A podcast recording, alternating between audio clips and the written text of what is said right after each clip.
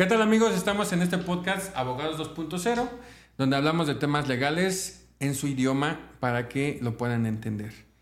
Eh, yo soy el licenciado Juan Márquez. Yo soy el licenciado Daniel Ruiz. Y bueno, vamos a hablar en esta ocasión de eh, la muchachita que mató al perrito y que incluso subió el contenido a redes sociales. En ese sentido, eh, bueno, vamos a hablar esta, esta situación fue en Puebla, pero vamos a hablar qué tipo de delito se hubiera tipificado aquí en el Estado de México. Claro, este tipo de delito es un delito de violencia en contra de los animales, el cual en el Estado de México viene tipificado en el artículo 235 bis, el cual señala que comete el delito de maltrato animal el que cause lesiones dolosas o a cualquier animal que no constituya plaga. Eh, la primera parte de este, de este tipo nos señala varios requisitos o varios elementos, tal cual es, el primero de ellos es que sea una lesión dolosa. ¿Qué quiere decir esto? Que una lesión, eh, existen, en, materia penal existen dos tipos de, de lesiones o agravios el doloso o el culposo, dos tipos de delitos.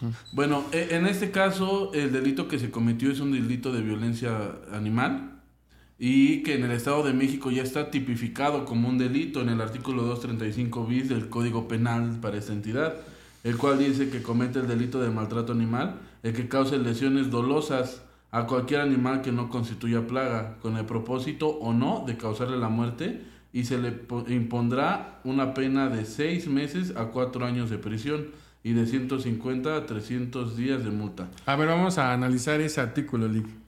Ahí dice que una lesión dolosa, ¿verdad? Claro.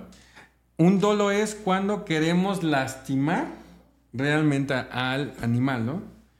Así es, es correcto. El dolo existe cuando tengo la intención de lastimar, de herir, de matar o de hacer algo, ¿no? Cuando lo hago con todo el tipo de, de ímpetu de, de, causar el hecho. ¿Y por qué explicamos la otra parte, no? Que es la culpa, un delito culposo en el cual es accidentalmente. Cuando no se toman las medidas necesarias para evitar el resultado. O la precaución o la... La pericia. La pericia para que no suceda ese acto ilícito, Sí, podría ser un ejemplo. Yo voy manejando y una persona no, se, no pasa por un puente peatonal y accidentalmente yo lo atropello y fallece. Se configura un, un homicidio culposo por, porque a fin de cuentas no se tiene la intención de, de matar, pero se comete el hecho, le quitas la vida a la, a la, persona. En ese caso, un requisito tiene que ser eh, eh, doloso. doloso. Ahora, en segundo punto, que yo escuché ahí en la, en la lectura que hiciste del artículo, es de un animal que no constituye una plaga. Ese es un punto muy importante porque pues hay, hay animales que constituyen una playa. Una plaga, por ejemplo, eh, pues una rata, obviamente, este constituye una plaga y obviamente esta situación, eh, por eso es específico en este sentido el artículo, de que es un animal que no constituye una plaga. Un animal que constituye una plaga, pues sí podemos, eh, pues eh, pues eliminarlo. Erradicarlo, ¿no? Pero yo creo que sería con la mayor pues, sentido humano posible. si también agarras una rata y la... Y la estás, este, estás anunciando que la, o que estás anunciando que la estás matando, pues entonces ahí, ahí sí hay dolo, ¿no? Entonces, pero de todos modos, como constituye una plaga, eh, eh, nos exime de esa responsabilidad el, el artículo. esperemos que que no sea modificado porque esta situación pues obviamente nos beneficia cuando tengamos una plaga de cucarachas, de ratas, ratones, eh, pues hay, hay, otros diferentes tipos de plagas que desconocemos, pero ahí es específico en ese sentido. Es doloso y contra un animal que no constituya plaga. ¿Y este, qué más dice el artículo, Eric?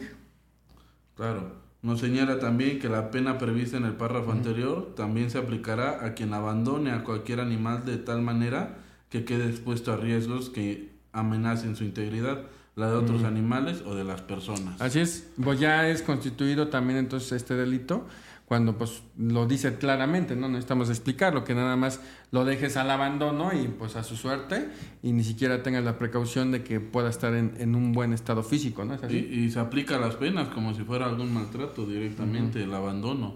Entonces, e, e, este delito, este delito sí se, se divide en cinco, en cinco ramificaciones o tiene cinco derivados. El siguiente es también a quien realice actos eróticos sexuales a un animal Mm. o le introduzcan por vía vaginal o rectal el miembro viril, cualquier parte del cuerpo, objeto o instrumento se le impondrá una pena de seis meses a cuatro años de prisión, prisión y de 50 a 150 días de multa. Entonces, pues ese también es más específico en su en su lectura, pues eh, obviamente es cuando violentan sexualmente a los animales, que luego hay eh, este, algunas situaciones que hemos sabido que sí sucede eh, en algunos hogares y que pues obviamente esto ya constituye maltrato animal. Claro. La siguiente es, la pena contenida en el presente artículo se incrementará hasta en una mitad cuando el maltrato animal sea fotografa- fotografiado, videograbado y o difundido. En este caso aplica la, la situación de esta muchacha de Puebla, donde ella fotografió al animal, de, Mientras que- maltrató y lo difundió, ¿no? Entonces, eh, si, si hubiese sido en el Estado de México, tenemos que eh, la pena máxima es de cuatro años de prisión y 300 días de multa. Si hubiera sido aquí en el Estado de México, se pudo haber, se pudo haber todavía aumentado a una mitad, que serían 6 años y 150 días de más de multa. Como en el, en el caso eh, de lo sucedido con el perro de Tecama, que, que aventaron Así al es. El perro que, que lo aventaron aceite vierto y le quisieron hacer chicharrón, pero Ujú. pues sí, eh, desafortunadamente falleció el animalito y la persona que realizó este acto, eh, pues sí fue detenida y tenemos conocimiento que incluso, pues creo que lo mataron dentro del reclusorio por este acto eh, que ya se considera ilegal. Más bien, este es un ilícito enmarcado en la ley. Y eh, bueno, ya falleció esta persona, ¿no? Eh, eh, al parecer. Eh, en una última parte nos comenta que en cualquier caso se procederá inmediatamente al aseguramiento de los animales de conformidad con lo dispuesto al- en el cuarto párrafo del artículo 48. Aquí nos va a redigir otro párrafo. Pero bueno, eh, el punto importante de este párrafo es que si el animal sobrevive, procede directamente el aseguramiento de este por parte de la autoridad judicial. ¿Esto con qué intención se hace? Se hace con la intención no de causar el amarillismo con el sufrimiento de los animales, sino para hacer conciencia a nuestro público. ¿De qué? De que ya existe un artículo el cual eh, eh, castiga este tipo de actos y que ustedes tengan las herramientas para que en determinado momento, si se llegan a percatar que hay violencia de cualquier tipo de las que les acabamos de mencionar, tengan la posibilidad y la facultad de acudir al Ministerio Público y denunciar para erradicar con estos actos. Así es, es en, es en este sentido que hacemos este video. Recuerden que ya está considerado eh, como un delito el maltrato animal, el cual pues obviamente se castiga con eh, penas privativas de libertad y que, eh, bueno, en el Estado de México ya se han aplicado varias sentencias penales de el maltrato animal. Ya hemos sabido de varias situaciones eh, que son eh, análogas a este tema y que sí se han castigado legalmente. Es así que, bueno, es, es todo por este podcast. Recuerden seguirnos en redes sociales, en TikTok, en Facebook, en Instagram, en Spotify y en nuestra página de internet también. Recuerden seguirnos para ver más contenido referente a los temas legales que hay en nuestra vida común. Nos vemos para entonces. Gracias, hasta luego.